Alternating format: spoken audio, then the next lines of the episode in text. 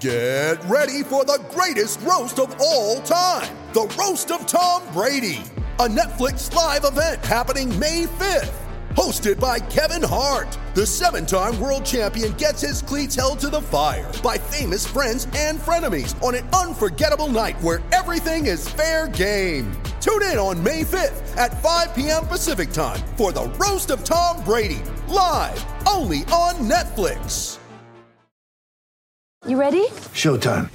On May 3rd, summer starts with The Fall Guy. Let's do it later. Let's drink a spicy margarita. Make some bad decisions. Yes. Audiences are falling in love with the most entertaining film of the year. Fall guy. Fall guy. Fall guy. That's what the poster said. See Ryan Gosling and Emily Blunt in the movie critics say exists to make you happy. Trying to make it out? Nope. Because I don't either. It's not what I'm into right now. What are you into? Talking. Yeah. The Fall Guy. Only in theaters May 3rd. Rated PG 13. You've heard us talk about DraftKings, the leader in daily fantasy sports, and how payday can come every day by entering their contests with huge cash prizes up for grabs. This week is jam packed with action ranging from basketball to golf, and DraftKings has plenty of ways for you to have a front row seat to all the action. Making a lineup for DraftKings adds excitement to every night and is simple to do. Just draft your lineup and feel the sweat like never before. Every moment means more with a DraftKings lineup on the line. It's simple. Each player has a salary associated with drafting them. Assemble a lineup of players while staying under the salary cap, and then sit back and watch your points pile up. DraftKings has paid out over $7 billion to users across all sports. DraftKings is the leader in daily fantasy sports, so there's no better place to get in on all the action. Now that you know how to play, download the DraftKings app and sign up using promo code THPN. New users will get a free entry with their first deposit. That's code THPN to get a free entry with your first deposit, only at DraftKings. Minimum $5 deposit required, eligibility restrictions apply. See DraftKings.com for more details. This is the Hockey Podcast Network, your home for hockey talk on every team in the NHL.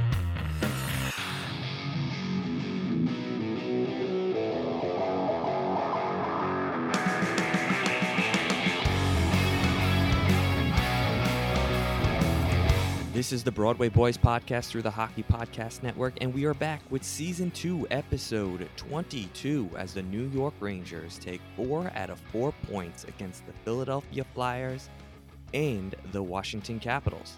And our boy, our future captain, Mika Zibanejad, scores his first goal in like 35 games. It was an empty netter, but it still counts. And Andy, how are you doing? I'm feeling good. It's always nice to, yeah, feel happy about at least where the Rangers are at currently. Uh, if I, I could nitpick a bit and say they shouldn't have given a po- up a point to the Flyers and let them tie it up in the last few seconds, but whatever. They, they did what they had to do that game. And yeah, even with the injuries and things and guys out unexpectedly, uh, due either with injury or on the COVID list, yeah, they they they took four out of four points. I can't really ask for much more. And their team structure continues to be solid. And I think these these last two games, I was finally seeing more of what you and I harping on. In that, yeah, a little bit more simpler looks on five on five on the power play, more people in front of the net, and lo and behold, uh, yeah, you know they get rewarded for it. It- so, what were you gonna say?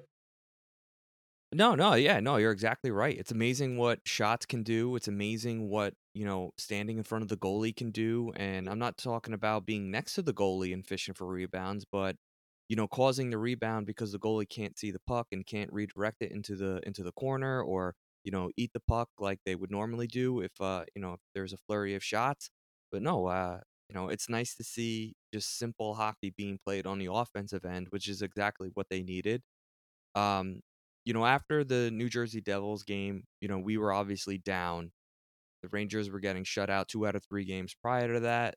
You know, we really like their defensive hockey, and then they play the Devils and they lay an egg and they give up five goals, and they really struggle to get any sort of consistent offense, which is, you know, to be expected from a young team. But you know, all season long, it's just been the same old story, the same old con- inconsistent Rangers you know, and then I, you know, after the Devils game, I'm not gonna lie, that was like a low for me, like a really big low over the last two years because I was like, for the first time, it was like major changes needed to happen, needed to happen to the coaching staff, uh, needed to happen to you know our our leaders in the locker room, and I didn't know what to think. And and sure enough, the Rangers responded in not so much Ranger fashion, you know, getting two wins against two very good teams. Granted, the Flyers were uh, a shell of themselves, being ridden with COVID and missing a lot of their top players like Voracek, Giroux, Konecny, and um, you know, but they still had Hart in net. Um, you know, they still had some players that were ready to go. JVR was uh, was playing, so you know, there and Hayes, of course, was always nice to beat him. Um, and you you get two points, and then you move on to you know Washington, where you know say what you want about Washington. I, I think we've both been on the same page with them with that they're probably a playoff team for sure, but their age is still a factor. And, you know, if you can play the right style against the Washington Capitals, I think you can do very well against them. And the Rangers played a very similar game to that first game against Washington where they blew them out. And, you know, you know, you just got to limit their offense, you know, slow them down in the neutral zone and take advantage of turnovers. And and that's exactly what they did get two points so you know um you know from the flyers game to the washington game you know didn't you feel like you watched two different hockey teams there I mean, as far like I mentioned up top, at least structurally, you could see it was similar that they always maintained their structure. But that win in Philly, really, you could see the confidence because they. I didn't not. I don't want to say the Rangers didn't break a sweat, but they definitely you didn't sense the same uh, hesitancy when they were defending and the unsureness and that feeling like the other shoe was going to drop. I think them being able to pull it out in the shootout in Philly, yeah, just gave them the confidence they needed uh, going into Washington. Because honestly, the game never, it really never seemed, they seemed like they had it in hand and they were pretty confident. And I think even both Panarin and Strome in their post game comments uh, had touched on that, that, you know, they're, they're starting to get their confidence back going again. And when you have that, it's just, you know what to do. And it's less uh, like you said less uh, hesitancy in your mind. And especially if you feel like another shoe is going to drop you just kind of will into existence. So yeah i mean very happy with the way they've played. Their penalty kill uh, remains spectacular. I think we're i think we're top five in the league. I think they're they might be third or fourth actually. So i mean what they're third i think they're 30 for their last 31 or something ridiculous like that or no they can't be right well i thought that's what they said last night but what the penalty? Yeah, Yeah, but it, Yeah, still no. they're top five in the league um, in terms of you know goals against. I think they're right around top ten. Um, one, let's see. Oh, I have it right here actually. One, two, three, four, five, six, seven, eight. nine. They're so they're top ten in in in goals, at least prevented goals against. You know, and lowest in the league, which is good. You know, you have teams like Ottawa that have played 19 games and give up 78 goals. Right, the, the Rangers have given up uh, only 41 goals in 16 games. So, yeah. So, I mean, listen, uh, Jacques Martin is, we were harping on how big of a signing that could be, especially with his, and you look at how guys like Hajek and Potato have really settled in these last few games and have been noticeable in a good way that they just haven't been to, you know, goals against have been, yeah, the, the last few goals have been just kind of, you know, things happen in front of the net, whatever. You maybe forget to tie tie up a guy or whatever, but they haven't been as egregious. And yeah, it's just it, it's uh it's really strange to see as a Ranger fan because I don't think we're used to having even under Torts, our defensive structure was there, but it was all about just allowing them to get in and just collapsing and blocking everything, which you know, I mean, wasn't a winning recipe. But you look at if they play this way, especially if they simplify with the skill they have, and then all of a sudden, lo and behold, they're keeping it a little bit more simple, and it's been easier for them to score goals recently. And yeah, I think that's a winning recipe. I mean, what say you? yeah. It, listen, it, it's amazing what like a day off can do, and you just felt like after the Devils game, you felt like the season's over, and they maybe they're gonna start, you know, their defensive structure is gonna start breaking down. But then you watch, you know, the Philly and Washington game, and you know they kind of stuck to it. And you know, in this division, you're gonna give up goals against the better team. So the the fact that the Rangers have really bared down and competed very mm-hmm. well against those teams, you know, is is definitely a positive thing. The only thing I I want to see now, Andy, is like the next step where we start beating the Devils, we start mm-hmm. beating the Penguins consistently, we get wins against the New York Islanders. Like we can do those things. The the you know the the guts of this division is going to be so tight at the end of the season. If the Rangers can really take advantage of beating those teams, then I think we'll be in very good shape. And regulation wins are going to be so important because I, I do believe that is like the tiebreaker if there is a tie and they're even head to head. I actually I don't even know if they can be even head to head, but um you know, I, I regulation wins are going to be so important. It limits the other teams getting points and you know it's going to end up being a tiebreaker in the future somehow. So, you know, I, I do want to see the Rangers you know, and they're not that far. I mean, we looked at the standings; they're really not that far out, like of a of a playoff spot, even after this kind of like mucky start where we really couldn't get any sort of momentum going. Because this is exactly what we do. We we have a couple bad games, a week of bad games, and then we play a week of decent hockey where we, you know, we will get you know five out of six points, but you know we now we got to string these things together. Like it, it, almost hurts us that we don't play until Wednesday again against the Flyers because yeah. it gives the Flyers time to heal up and um, you know, uh, you know, it kind of slows down the momentum that we built over the yeah. last two games. Well, yeah, you're right. I mean, luckily, on the other hand, we know Kaapo Kakko just got added to the COVID list, so we don't know what's going on there. Hopefully, we figure something out soon. Is that true? Uh, that is it true that his medicine could be screwing with the results? I didn't see that. I mean, if it was that speculated online or by people, or uh, I'm not really. It was speculated online by people that um, that some medicine that he's taken could be showing up, like creating the positive result. I mean, I have no idea how true that is, but um, because of what happened last time, and he actually didn't have it. Hmm. Yeah, I, I yeah, I don't really know. I obviously am not I saw that Larry had an article about it on the in the post. I'm not saying he. I don't think he has any extra information, but I mean, and we know that even even though he's injured, Chytil has been on the COVID list, right? I'm not really sure how that's going to affect his timetable for returning, or hopefully he doesn't have any lingering issues because of it. Uh, the Rangers, and rightfully so, have been pretty quiet on what's going on there, but they've at least keep saying that he's on track for that initial timetable. So I think they're in week three of the four week return. Um, but yeah, you know how it is. They're like, well, we need he needs to get a practice under him because he hasn't skated, and they want to see how he feels on the ice and all this stuff. But um, yeah, I mean, if the the good news is with this happening, that I think they're almost getting used to losing guys and unexpected changes last minute. You know, losing a Miller, losing a, a Kaapo, Kakko, losing um, yeah, just uh, losing Chytil early on at first, you know, it can definitely grate on you and or hurt their confidence. But yeah, I mean, listen, you and you have to say that bot, the bottom sixes use it as their chance to step up because until recently they were the only ones scoring goals. So uh, if this little break here can help us get closer to having everyone at 100, um, percent you know, whether that's uh, you know Smith if he gets hurt or, and I do want to also ask you about uh, Quinn sitting uh, Jack Johnson, which was clearly a smart choice, despite the fact that, honestly, even though he didn't play too much time in that game versus Philly, I didn't think he was that bad. He played limited minutes, and if you look at our game score at the end, he was one of the better players on the ice in terms of that. You know, uh, yeah. So yeah, let's talk about that a little bit.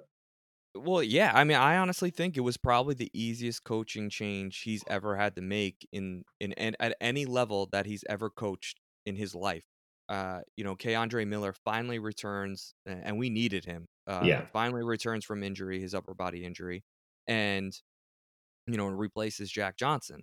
Now, listen, I, I understand that Jack Johnson didn't play that bad that game, but it's just, it's now the idea of having him. It's like, he's not really, he's not going to do anything. Like, if he gets a shot on goal, you're applauding him. And that shouldn't happen at this level. Like, we shouldn't be treating this guy like, oh, well, he didn't totally kill us, so you know, maybe he's not that bad. It's like, no, they got to be able to contribute. And if you look up and down, you know, the Rangers defense, you know, guys are contributing. You know, say what you want about Anthony Bitetto.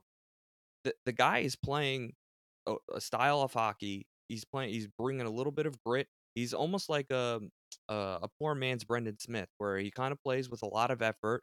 Um, he's, he was able to, you know, generate some you know offensive opportunities when he's out there. He had an assist against uh, the Washington Capitals.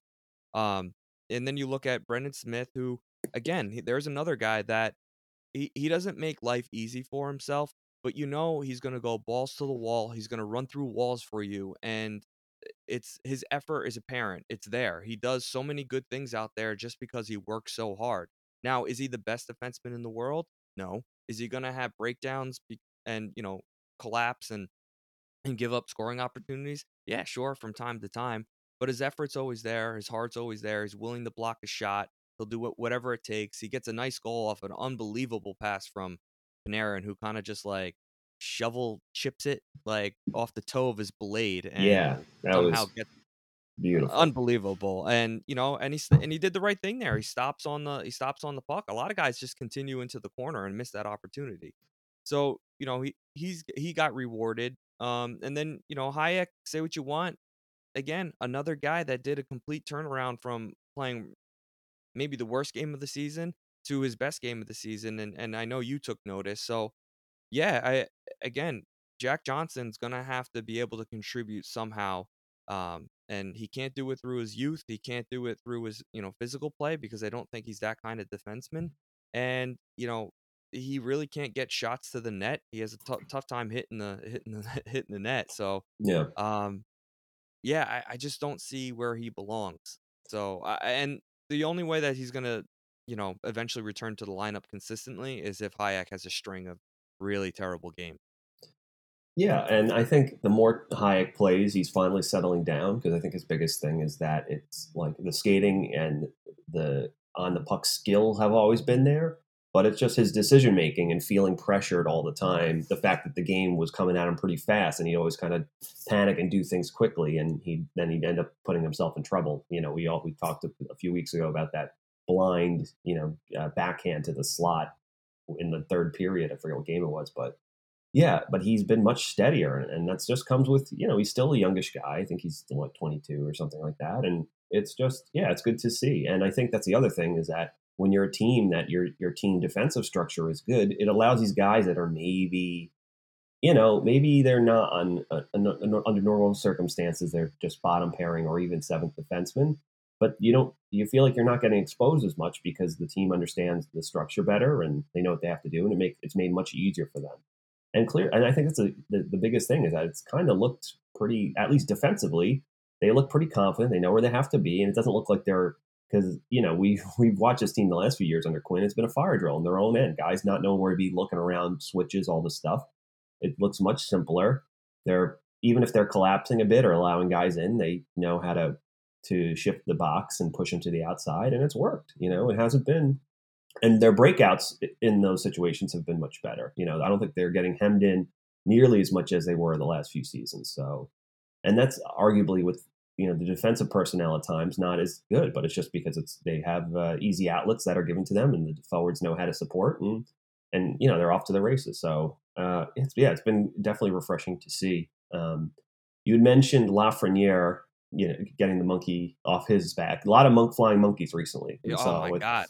Buchnevich pulls it off out there. Yeah, yeah, exactly. I'm going to call this episode "Flying Monkeys." After, um, but you know, but I have to say, like the one guy who has really stepped up, especially since coming back, is Panarin. I mean, he really put the team on his back versus the Flyers. He was dominant every time he was on the ice against them. And you could see he was wanted to make a difference, especially after going down. Because you'd think coming off an injury he'd look worse. I'd argue he's looked better since coming back.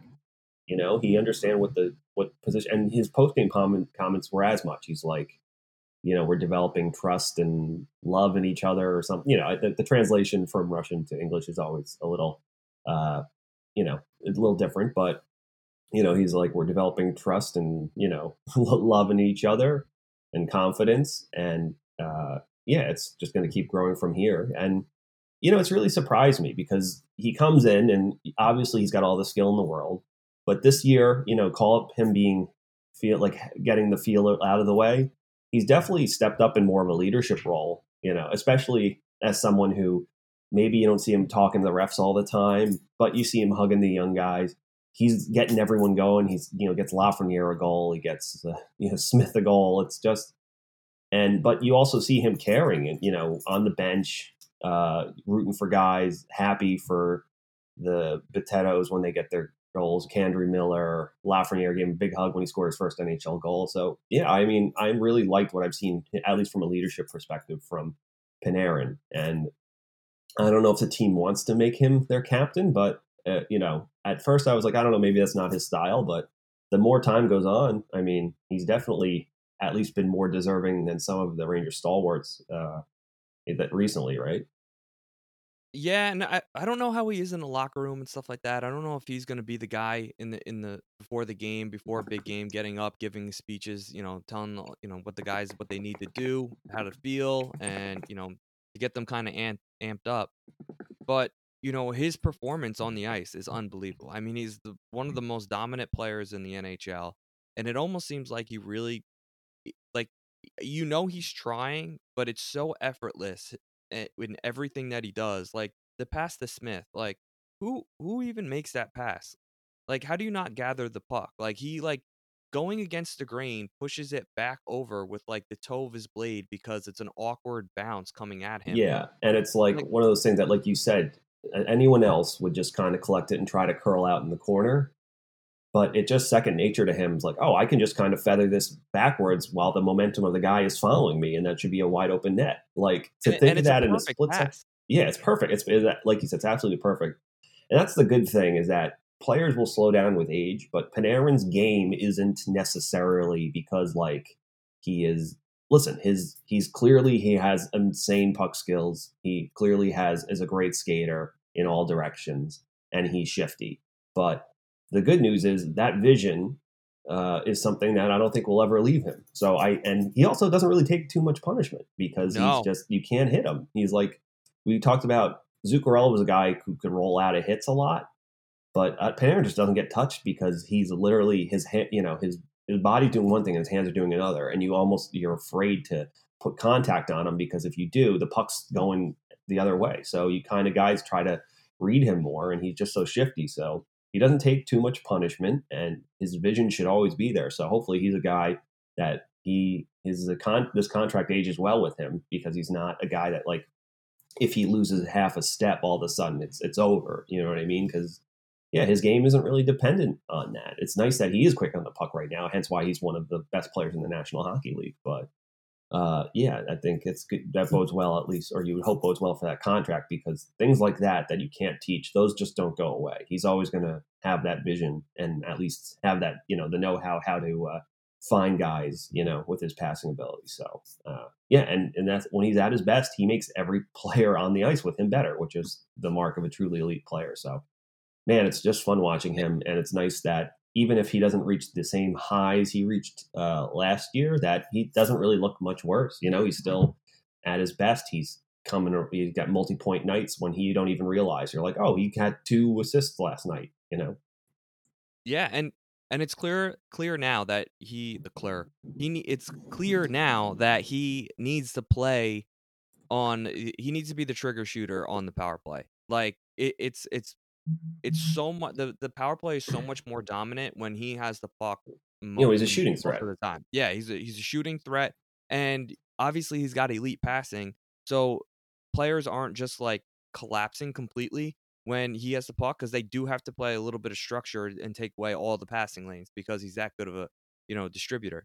So I, I think it's a must that he gets put on that side. I mean, the power play seemed to get a little bit better when eh, it was kind of like a wake up call ever since Mika kind of got taken off that first unit. Yeah. Um, and and they played a lot better against the uh, the Washington Capitals. You just saw them moving the puck more. Finally, finally, Kreider sits in front of the goalie. Like too yeah. many times, he's coming from the side, and it just doesn't work. Like, you even saw it against Philly. Thank God, um, Blackwell was sitting in front of the net, who was able to get the tip in. But Chris Kreider is like coming from the side, and like sticks his stick out like half-ass effort to try to like tip it or I don't know what the hell he was doing, but it's like see how Blackwell got right in front of the goalie's eyes and took away sh- and he was able to tip the puck. Well, Kreider did the same did the same exact thing against Washington, and and sure enough, it's a rebound off a, a Panarin bullet, which was perfectly placed right off the goalie pad. Nothing anyone could do about it. Chris Kreider was able to bang it home into an empty net. One of the easiest goals probably ever scored in the NHL. It's like this is the stuff that is so frustrating because you look at these guys and it's they're the best hockey players in the world and they just sometimes can't do the little things that is so frustrating that you learn as a as a mite and a squirt like you know it's just like how do you not like go into every single power play saying i'm gonna plant my ass right in front of the like if i fart the goalie's gonna be smelling it. Like that's how chris kreider needs to be set up every single power play and i'm telling you it's gonna open up so much more so many more opportunities.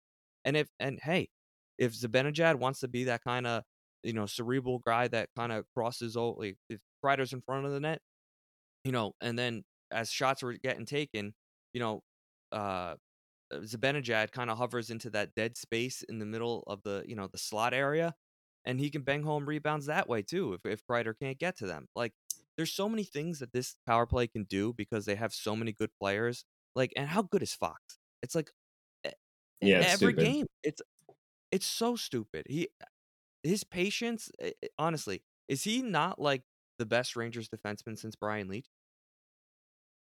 Like, he's it's getting he's trending towards it. Yeah, I mean, he definitely.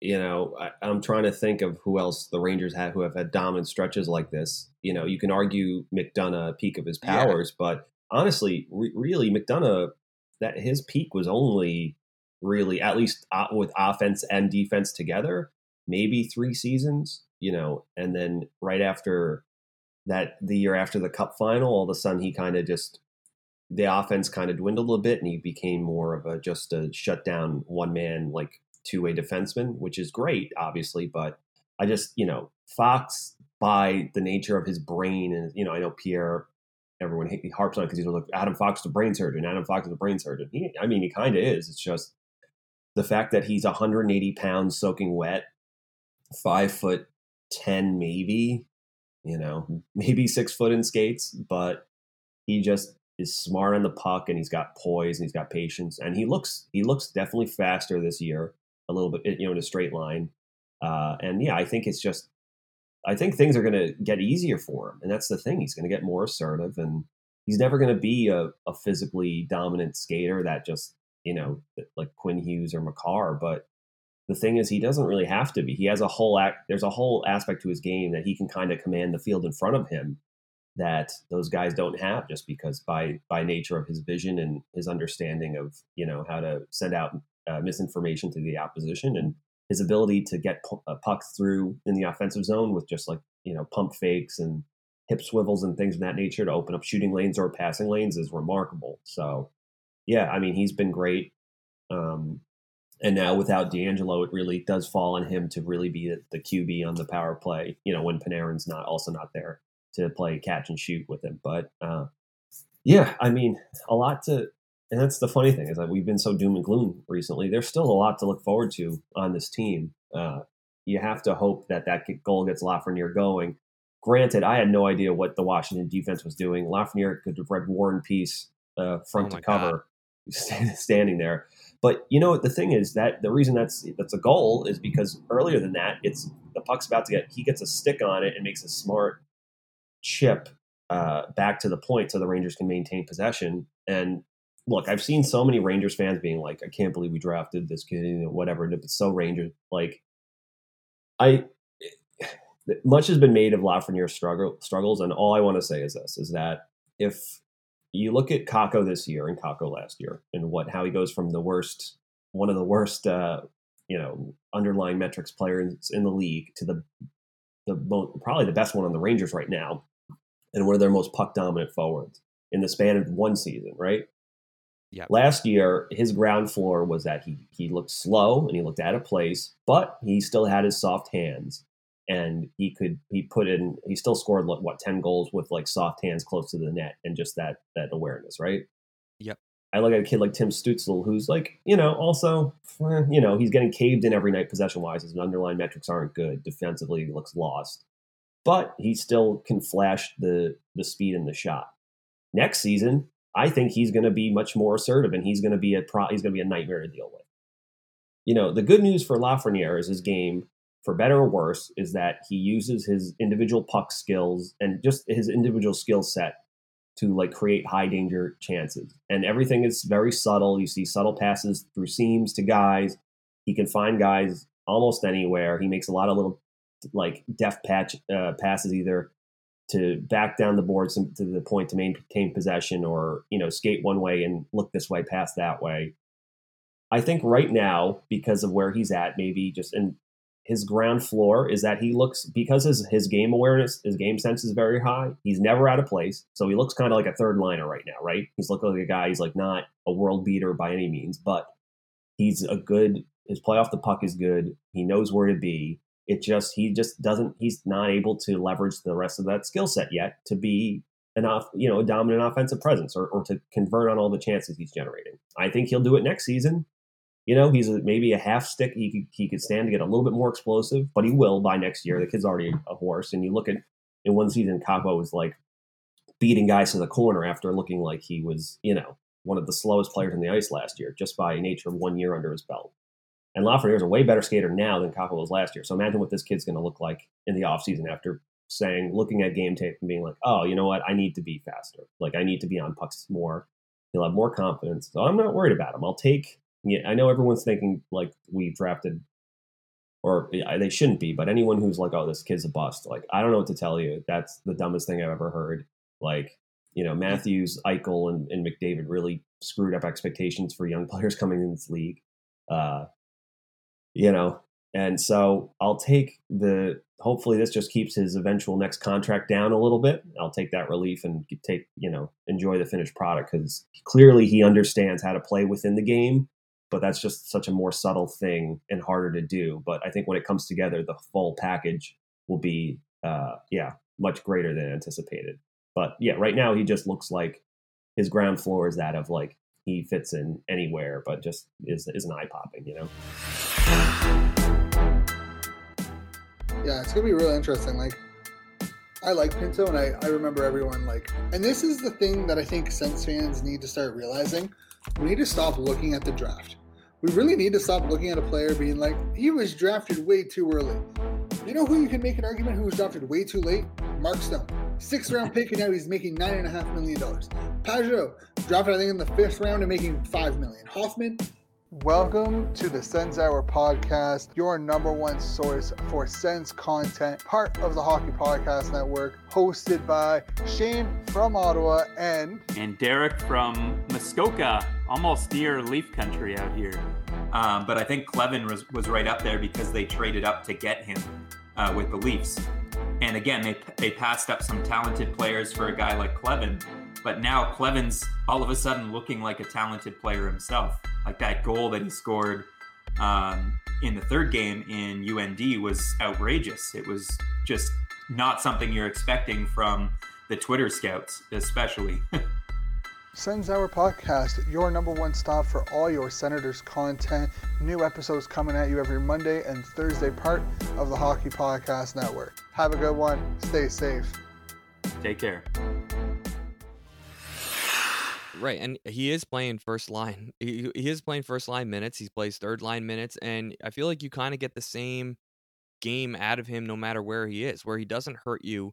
When he has the puck, you can almost see like like little flashes of brilliance, like sometimes, and you're like, oh, oh okay, like like wow, that was a nice play that he just made there, and you know that it's only going to take repetitions. It's uh, puck touches, and you know, and just let his confidence grow and you know, say what you want about Lafreniere and his production, it's it's not like the Rangers are are are all lighting it up. I mean, besides Panarin and maybe Buchnevich, if you look at you know the stat line for everyone for the season, I mean, I'll pull it up right now for me.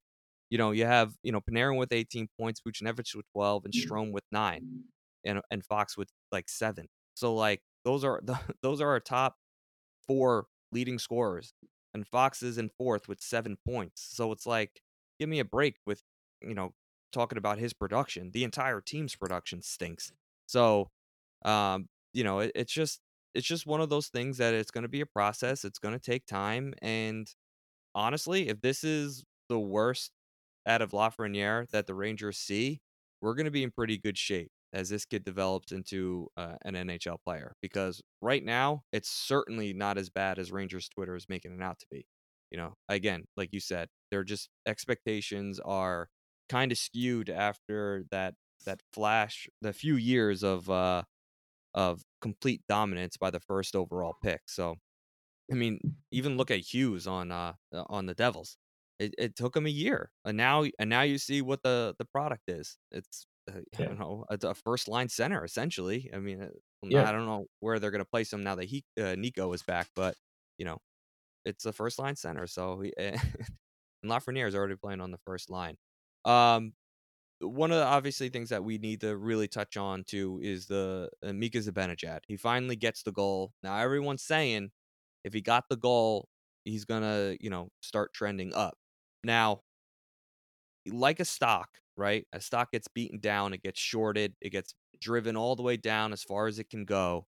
And you know when you're short on something, and you finally start seeing the the trend of being low and and he gets benched and taken off the power play and and you almost and we gave up on him last podcast Andy and he gets a goal here now will we see an uptick in Zibanejad's production and confidence and just overall play I are you hope buying so. are you buying are you buying I, right I think I am buying.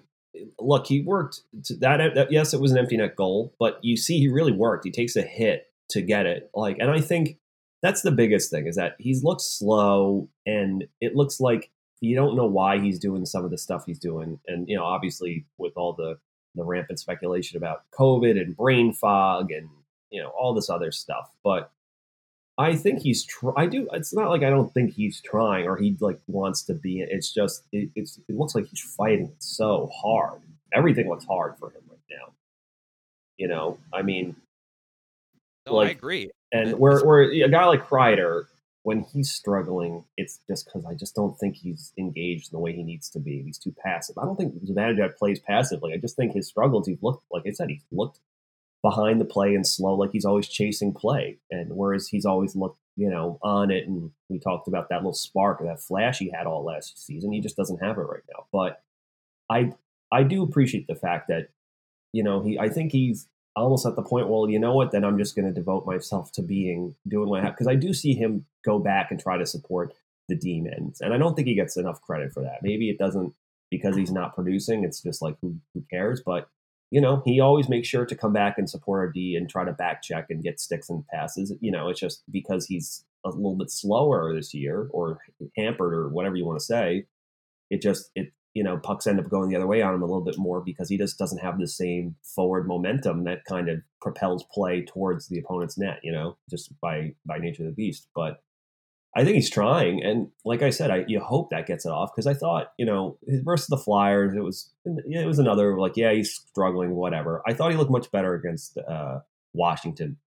Granted, Washington a bit more. of They're trying to learn to play faster, but they're still more of a slow collect the puck, get it, and have numbers and go into enter the zone at the same time type of team, right? Uh, Mhm. So yeah, I think it, that helped him definitely. You know, the teams that really press or try to play an up tempo style, he's really struggled with, obviously by nature of the fact that he is, yeah, a step behind. But yeah, you hope this gets him going. You hope he's slowly coming out of this thing. And uh, Buchnevich, who ripped the monkey off his own back with that goal the other night, does the same for uh, for him and gets him laughing.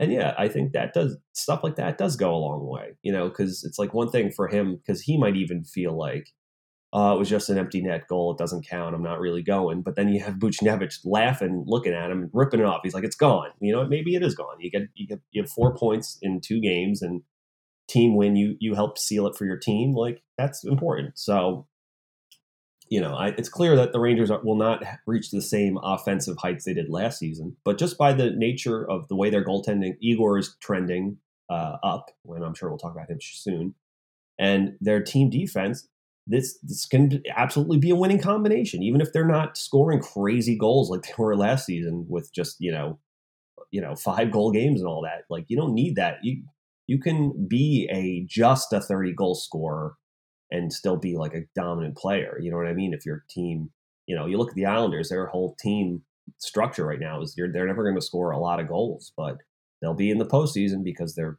defensive structure is tops of the league. You know. Yeah, and and we can get we can get into the goaltending because Uh, the last two games, the goaltending has, I, I think, been excellent, and you know they they certainly all season long. I, I've said this from the very beginning. They've never been the reason why we lost a hockey game. I, I I really truly believe that. There's never been where a game where I'm like, man, that was three soft goals, and, and that's the difference maker. It, that hasn't happened this year, and you know every single quote unquote soft goal that the Rangers have given up has been because of a soft play that happened in front of you know uh, in front of the Ranger in front of the, them. Sorry, God, jeez. Um, yeah, Igor played excellent. Uh, the the goal that they did score was you knew it was coming. It was just one of those where you know the the Capitals came all out blitzing that after the shift, giving up the uh, you know the two goals quickly, and you know they were able to sneak one past them. But you know all game long, again, it just looks like Igor is not fighting the puck. He his rebounds are going exactly where they want him to. He is able to make the two, three saves in a row. Uh, and that goes for Georgie too. I, I thought Georgie played well in his last game, and you know this is what you expected. You know, uh, I, I'm not expecting a shutout every single game, um, especially with the Rangers' inconsistent play in front of them. But man, oh man, it, it's just like it's nice to see, you know, the tandem kind of figure it out and play a nice, steady, structured game where you know you don't feel like you know the goaltending is is an issue at all. You don't really even want to talk about it. You know? No.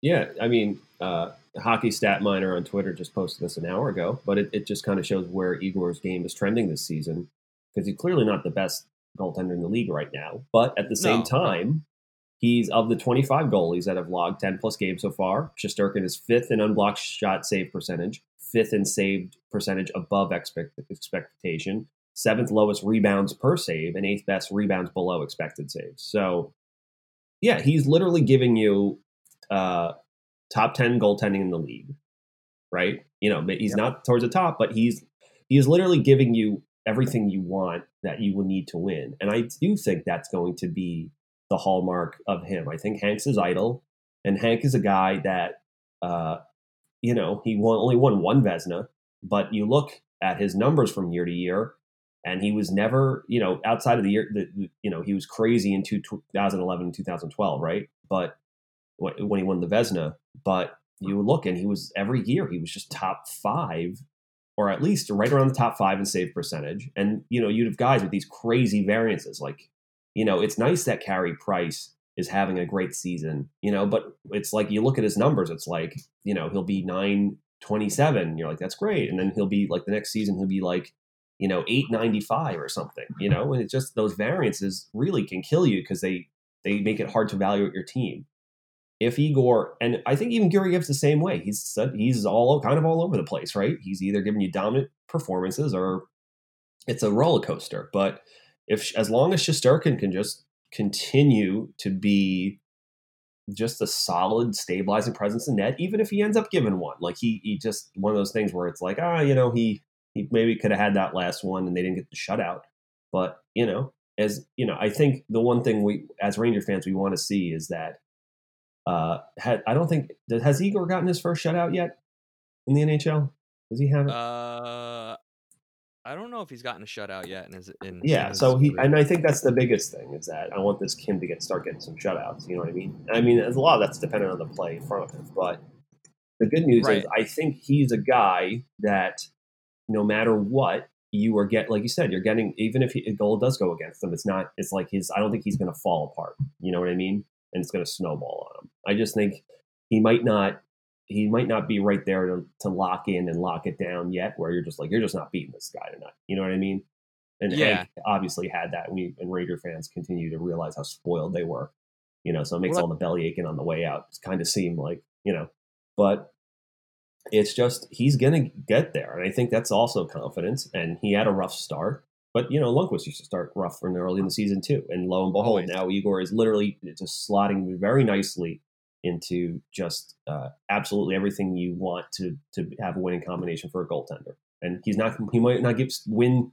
I don't know if he's going to steal a lot of games for the Rangers this year, but the good news is if they keep playing like this structurally, he he won't have to, and it'll be a winning combination. They just need to their offense needs to get going, and that's really it. And it's kind of weird to say that because it's like in the past, it's like, wow, you know, the Rangers have been these high flying teams that just can't keep their pucks out of their net. But uh, yeah, the fact that it's trending in the opposite direction for once is refreshing. But it's obviously it's been hard for them to build up to this be- and figure it all out because it's yeah they're kind of rewriting their own DNA a bit. Yeah, and you know it is the harsh reality that fans you know have to come to grips with that you know every goalie that is not Hen- Henrik Lundqvist doesn't stink and is a bust. It's like that's the reality that 90% of the teams in the league face is that you know they do have inconsistent goaltending. They do have a year where a goalie you know is fighting for a Vezina, and then the next year he does drop off. Like it, it happens. It happens every single season. So you know, you gotta you gotta take a deep breath here and say, you know, eh, are are our goaltenders playing the right way? Are are they costing us games? No. Are they winning us games right now? Probably not. No. But I'll take this right now all season long from Igor if this is, you know, the max that he gets to this year because you know the, the last few games that he's been playing, he has been sharp and you know, and the Rangers have been bearing down in the defensive zone against some very good offensive teams. And, you know, that that's again a, a pat on the back. And that's how you kind of have to play if you want to, you know, win Stanley Cups. You know, the Rangers always I felt like got to the playoffs and they expected Hank to steal games for them. Like if Hank wasn't playing out of his mind, which he did, and he even elevated his game in the playoffs, which is kind of absurd if you look at his regular season numbers. His playoff numbers are crazy. His game sevens are unbelievable, like historic.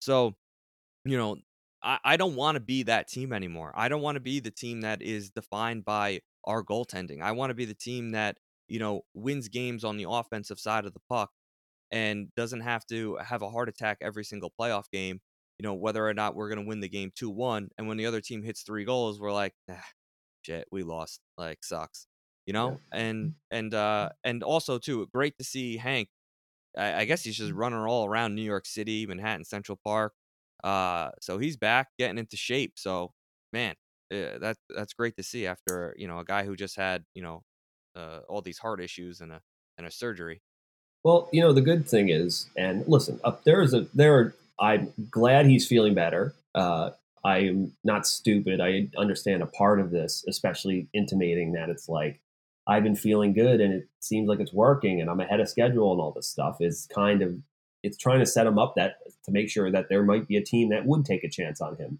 next season or at least see what he's made of. You know what I mean? Because you know his age plus coming off of open heart surgery equals I don't know if I want to touch this guy, right? But yeah. you know, this is the the good. Listen, first of all, you just I'm so happy it's not going to affect his quality of life and the goodwill campaign continues. And yeah, I honestly I want to get him see and get a shot because it's like you know you wonder I don't know how he would look right now with if this wasn't going on on Washington, but you know if he wants to keep playing as time goes on, it's fine. Let him because I think obviously this all happening. You never want a guy to not be able to continue his career on his own terms. You know what I mean? And so maybe it was like, ah, maybe just give it up. But um, you know, but at the same time, it's like, yeah, if he wants to see how he can perform after this or get back on the ice or whatever, yeah, I mean, I, I think I'm even if it's not with the Rangers, which it most likely won't be, but yeah, I I I'd want if that makes him happy and there's a team that's willing to do it, I'd like to see that. But yeah, so we're just happy for him. But actually, I'm watched James. I was watching the highlights from uh, all the games last night. You know, we had the obviously uh, a game gets postponed because the weather was too nice. You know, it's too sunny. So after the first period of those outdoor games, they had to move it to uh, midnight Eastern time. So I obviously wasn't going to watch it live, but I, I uh, checked in on it this morning. But specifically, I'm looking at all these high scoring uh, games from the North. Do you think? I mean, I'm sure all like right now, you, you look at the numbers for guys like McDavid and uh, Auston Matthews and Mitch Marner. Like, I'm sure these guys are feeling really great about themselves, but do you think if those teams in the playoffs, if they eventually meet a team from one of the other divisions, specifically either the East, which is in terms of uh, defense and goals saved, you know, above expectation, like do you think they're in for a rude awakening with how porous defensively all these teams in the North have been? Yeah. Okay. So uh, yeah, yes. I well, I see what you're saying, and I've seen this from multiple people bashing the North but I think this is how the North has to play against each other. I think it's a Yeah. different division than the rest of the league. And I only say that because the teams are kind of unique, right? You have Toronto and Edmonton who have, you know, the star power of McDavid and Matthews, right? You know those guys are going to put up a ton of points. And then you got teams that are, are going to have to play a gritty style uh, for them to win in like Winnipeg and, and Montreal and Calgary, who don't have like the big horses to really carry them over, you know, over the top in terms of production. And then, you know, I, unfortunately, you know, my bold prediction of the Ottawa, you know, maybe being able to steal games because of they can play that gritty style, they're just not there yet. It's just it, it's really sad to see, and they they don't have the goaltending, they don't have the horses to even even make a close run at this. Um, and then you you know Vancouver, I think uh, I don't know what they did over the offseason. I just felt like every single move they made, they got worse. So Yeah. I don't really even include them in the conversation. No, yeah, I don't include them. But I And do listen- think th- Sorry, no, keep going. I'll, I'll no, so to answer your question, I think what you have in the North is two divisions within the division. You have Toronto and Edmonton that are able to put up all these numbers against these teams, right? And they're having success. But you be careful when the playoffs begin because whoever slots in that 3 and 4 spot, especially that 3 spot because I think you're going to end up playing Edmonton. I think you can steal that series and then steal the division because everyone keeps saying that Toronto's not really going to be contested in, in until the uh un, until the what is it, I guess it would be the semifinals of I don't know who they would play in the semifinals. I assume I assume they would play someone from the East Division in the or Yeah. in you know in the in the yeah in the, in the semis right because it's Uh, like they would go through their entire division first uh, Yeah. then they would you know face the winner from the East and then eventually the winner of the Northeast and the winner of the Central West would meet in the Stanley Cup final I assume that's how this would play out uh, we Yeah, still don't and- know obviously all the details yet but and and and barring some major trades that I think some teams could end up making, but I, I'd be worried about Winnipeg if I'm Toronto and Edmonton because there's a team that can rely on their goaltending in the playoffs. They can play a more physical game in the playoffs, and we all know the playoffs is a time where the refs just swallow their whistles. Teams get away with a lot more. The game's a little bit slower. It's more of a grind. And I don't think that suits Toronto. And I don't think that suits Edmonton. And, you know, uh, I think I think Edmonton would have a better better chance of winning, but I, I really do think Winnipeg, when it comes to playoff time, might be the biggest pain in the ass in that division to play against. Because I don't I don't think Toronto and Edmonton are going to be able to match that physical intensity that you need, you know, in the playoffs. you know, I just like you said, I think a team, especially a team like the Islanders, I could see them just slogging a team like the Maple Leafs down. You know what I mean? Oh yes, absolutely. And I, you know, I obviously it's like you- it's you, it's nice to see you know Matthews has really stepped up this year and is really taking charge over this team. Uh, and yeah, Marner's been much better too, right? And yeah, they're just scoring goals at a, at a ridiculous pace. But at the same time, it's just I could just see, you know, I don't know. It just I just think the the beauty, at least for some of these other divisions, you know, that's why I look at uh, some of the yes, maybe you can argue a team like uh, the Avalanche haven't had to face as much top tier competition as frequently, but they're just always been dominant and they play there's a few teams in their division that play play like to play it a little differently. You know you have teams that are much tighter structurally and then you have teams that are a little bit more free flowing and they just doesn't matter. They can mix it up and i just think that's the thing that like you said it's almost like they have the north has established this own style especially because you have 2 mm-hmm.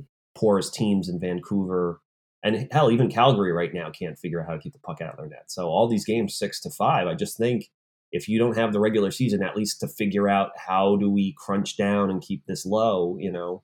Because yeah obviously we've had some high flying games in, in, in the in the other divisions but i just feel like every game for those teams is you you're they're winning you know you know four to three or or, or six to five or, or five to four you know or five to three you Yeah. know so i just and I, yeah i just you have to wonder it, and listen it's great to watch i've loved it it's been so it's been appointment viewing and so fun to watch these games because they're never out of it. And you know, McDavid, Jesus Christ, he's on he's on pace for.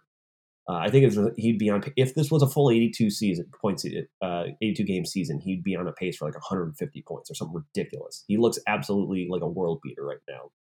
And Draisaitl's picking up exactly where he left off. Yeah, so you know, and listen, those guys will always have the skill to break games open, which is great. But at the same time, it's just they can't be on the ice at all times. And if you know you can't have to refigure things out in the playoffs, it's just too much time. You know what I mean? So you just have to wonder. I look at a team like Boston, who maybe you know they've looked good, but maybe they drop some games they shouldn't here or there. But you just know they can they play a style that's conducive to playing with any team. Same thing with Carolina, same thing with Tampa, same thing with uh, the Avalanche. And I just look at these teams in the North, and I just don't know. I honestly, even though even though I think Toronto is technically a better team skill wise, top to bottom, I think I like Montreal a little bit better to yeah to, no to fight it out with other teams because I think they're at least the best structurally, and I think they can still pot some goals. And but I think they can tighten it up when they need to. and and to put things into perspective of where the east and the north kind of like match up against each other the the washington capitals have given up 57 goals which is the worst in all, all of the east right Yeah, they would be third best in in the north which is Yeah. bizarre and if you look at the boston bruins in 15 games they gave up 33 goals 33 goals like that's 11 let's see montreal has given the least amount of goals in six and they gave up 44 goals and that's the that's the that's the best in that division. Yeah, like just to put it into perspective like the boston bruins are are not going to let these teams score six goals against them and they're not going to win 7-6 you know what i mean? Like it's just not going to happen if they have to face each other Who, whoever comes out of the north because i i do think everyone is just you know punching toronto's ticket for them to come out of this division. I think it's going to be much harder than people think. I don't think this is the toronto edmonton show that everyone thinks it's going to be. Maybe during the regular season it is while their stars can rack up all these beautiful points but yeah like you said man winnipeg and montreal uh, they're going to be a pain in the ass with their structure and you know you know their goaltending and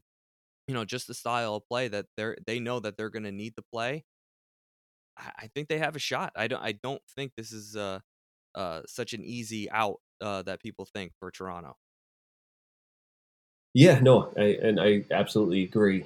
And yeah, I think that's the one thing. As much as this unique season has been fun, the one thing that makes it hard is that you kind of like it's hard to know get the full picture of the landscape of the league because you don't don't see how you know, the, especially the heavy hitters. It's like you don't get the benefit of Tampa playing Boston, uh, you know, twice this year, or hell, hell, even like three or four times. You don't get the benefit of seeing how the Avalanche stacks up to the the Hurricanes. You know what I mean? Or the Islanders stack up to like, you know, the uh, yeah, like one of the, the you know who who leads the league in goals scored this year? Is it so far? Is it Colorado?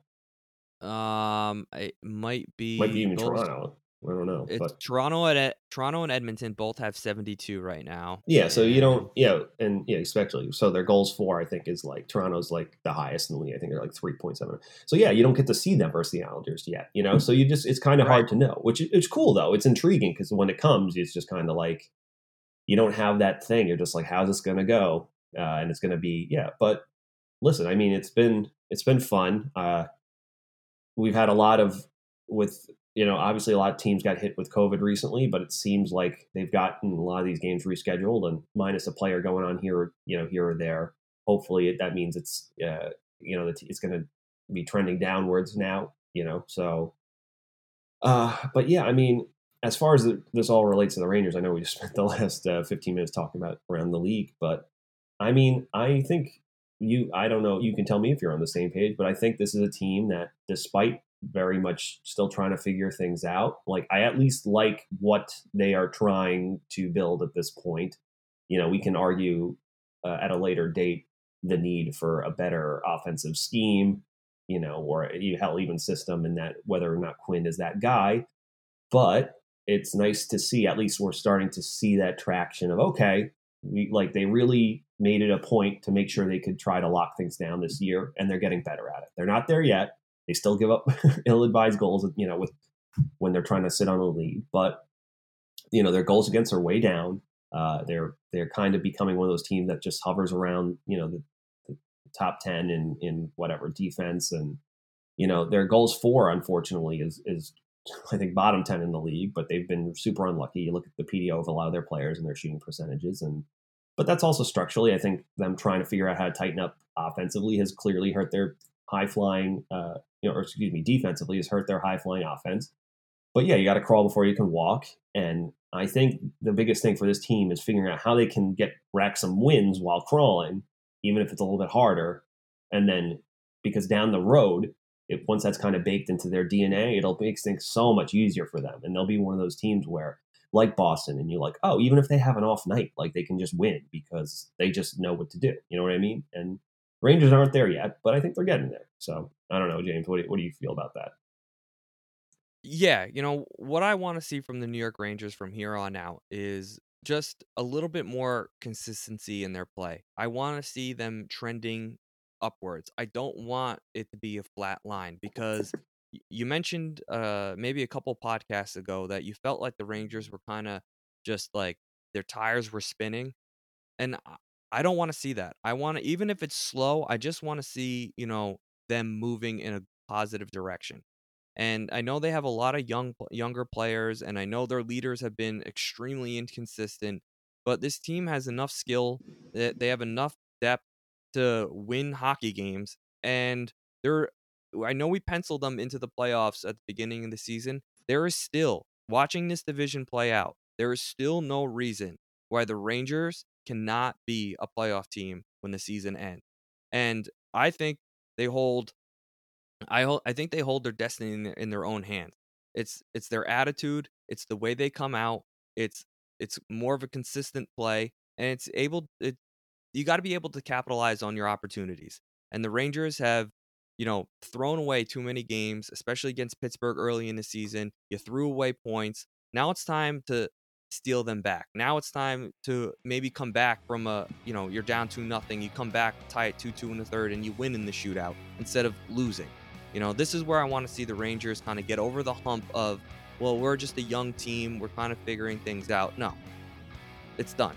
You it's not that you need to figure things out. It's now you just got to put all the good things that I'm seeing together and play full 60 minute hockey games and start getting wins, you know, piling up. You know, three wins in a row, you lost.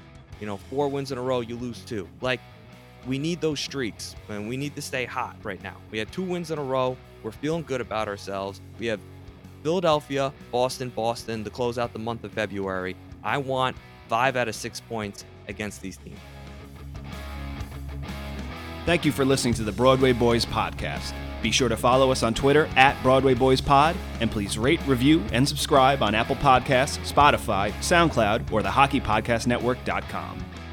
You're listening to the Hockey Podcast Network on Twitter at Hockey HockeyPodNet. New episodes every Monday and Thursday. Download at the HockeyPodcastNetwork.com or wherever you get your podcasts from.